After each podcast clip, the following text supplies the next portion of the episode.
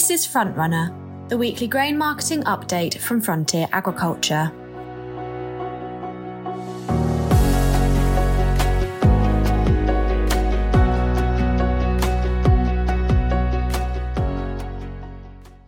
Hello, you're listening to Frontrunner, and I'm Ollie Wilson. I'm a farm trader working with Frontier's Southern Sales team. As always, our market update has been written by experts across the business. Let's get started with this week's report. Wheat markets. Today's wheat update has been written by Head of Grain Pool Marketing, Simon Ingle.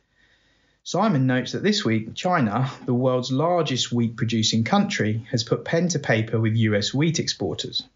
Published sales data showed US traders selling around 1 million tonnes of US wheat to the country, and in the process triggered a sharp price rally. As a result of this, the short covering launched Chicago Board of Trade futures 15% higher from the previous week's multi month lows.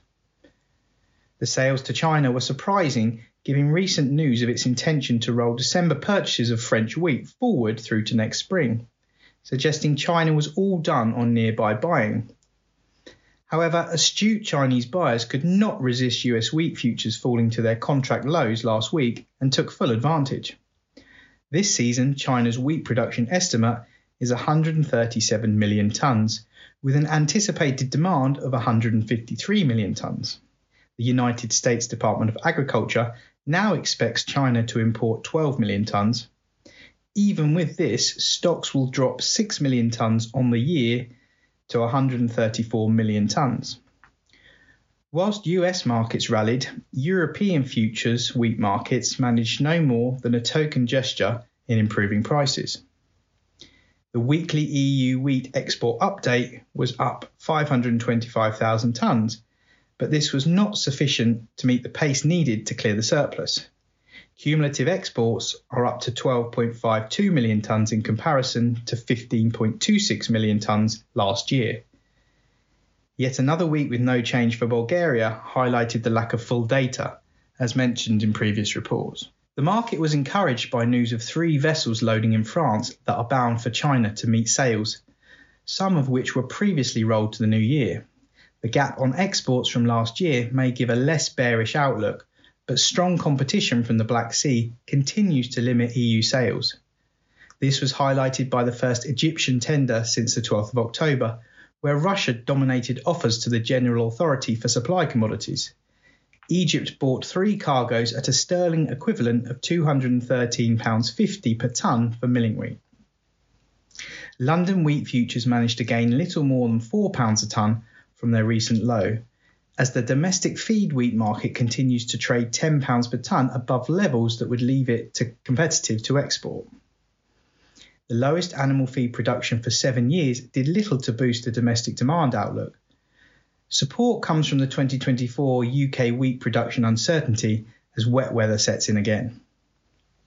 The USDA is scheduled to publish its December World Agricultural Supply and Demands estimate late on Friday but other officials updated the Canadian and Australian 2023 24 wheat production estimates ahead of this. Statistics Canada raised its production estimate to 31.95 million tonnes, up from 29.84 million tonnes previously. The Australian Bureau of Agricultural and Resource Economics and Sciences slightly increased its previous wheat production estimate by 100,000 tonnes to 25.5 million tonnes although this is still over a third below last year's 39 million tonne record. The USDA said 24.5 million tonnes for Australia and 31 million tonnes for Canada in November. Barley markets. Today's barley update has been written by grain product manager Jack Logan, who works with the grain trading team in Bedfordshire. Jack says that feed barley markets have remained suppressed on the week, despite rallies in global futures markets.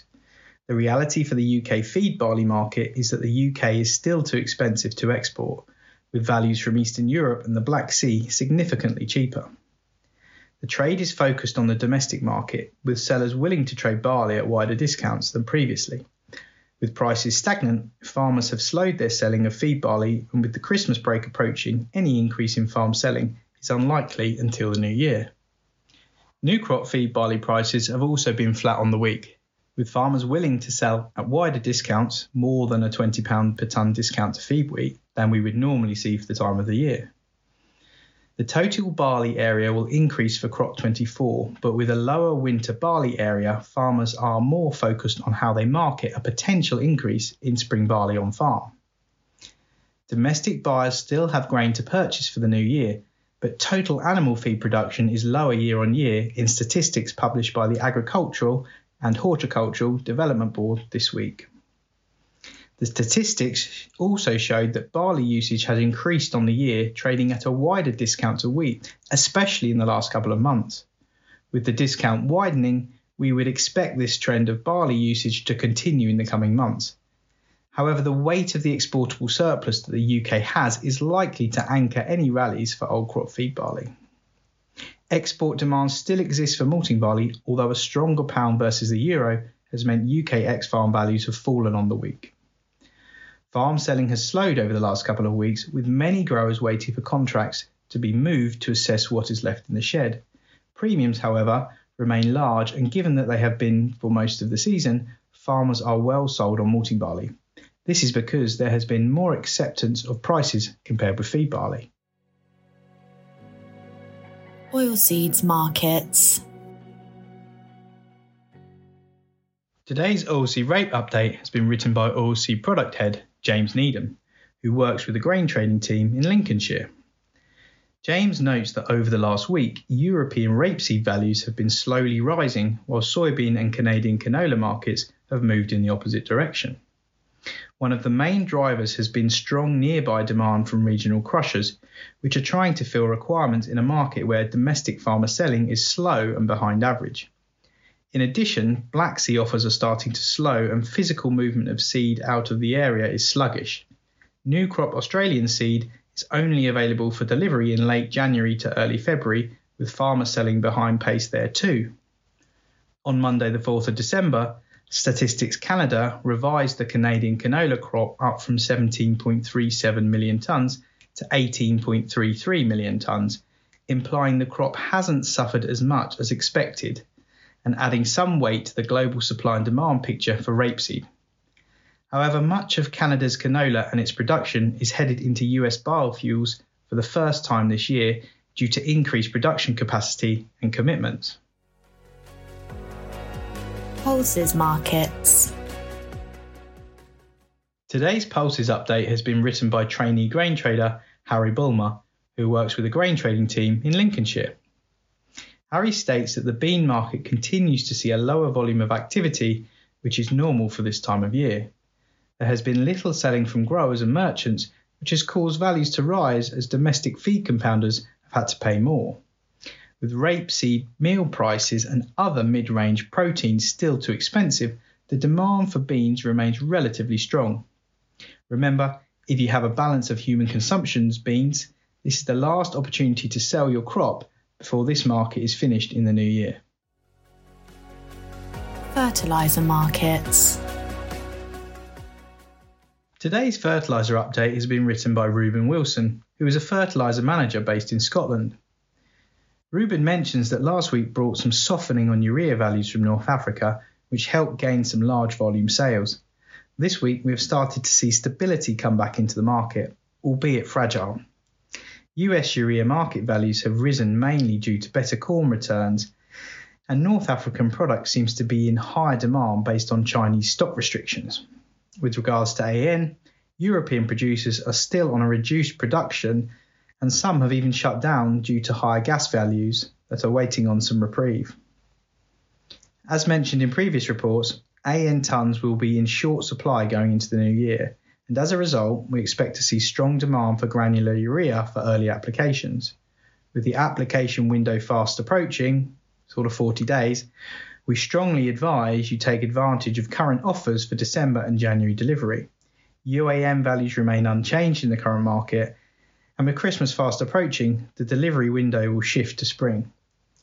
It's important to ensure tanks are fully utilised and the orders are accurate as we head into the application period we also still have an opportunity to convert any customers looking to switch to liquid for this season, with tank availability for installation in spring. It's worth remembering that with the urea stewardship scheme coming along into place on the 1st of April, we advise growers to have a stock of Limus Perform in store to stay compliant with regulations. Phosphates remain relatively stable to firm, mainly driven by high demand creeping in from the US and reduced inventory supplies in its market. The main suppliers into the European market tend to be of North African origin. Given that sanction restrictions remain in place on Russia and Belarusian products coming into the EU member states, values should remain stable for quarter one of 2024. Potash values have weakened slightly over the past week, with the pound versus the euro exchange rate playing its part on replacement costs. UK supplier stocks remain tight and new cargoes will not arrive until late January. This was Frontrunner for the week ending Friday, the 8th of December. Thank you to Simon, Jack, James, Harry, and Ruben for their insights. We hope you'll join us again next week for another grain market update. If you'd like help with any aspect of your grain marketing, please get in touch by visiting our website at www.frontierag.co.uk, or if you're a customer, you can speak to your local Frontier contact. Don't forget, all Frontier customers have free access to online grain trading and live 24 hour market pricing through MyFarm. Links to more information, as well as to our blog and socials, can be found in the description notes for this episode. Thank you for listening.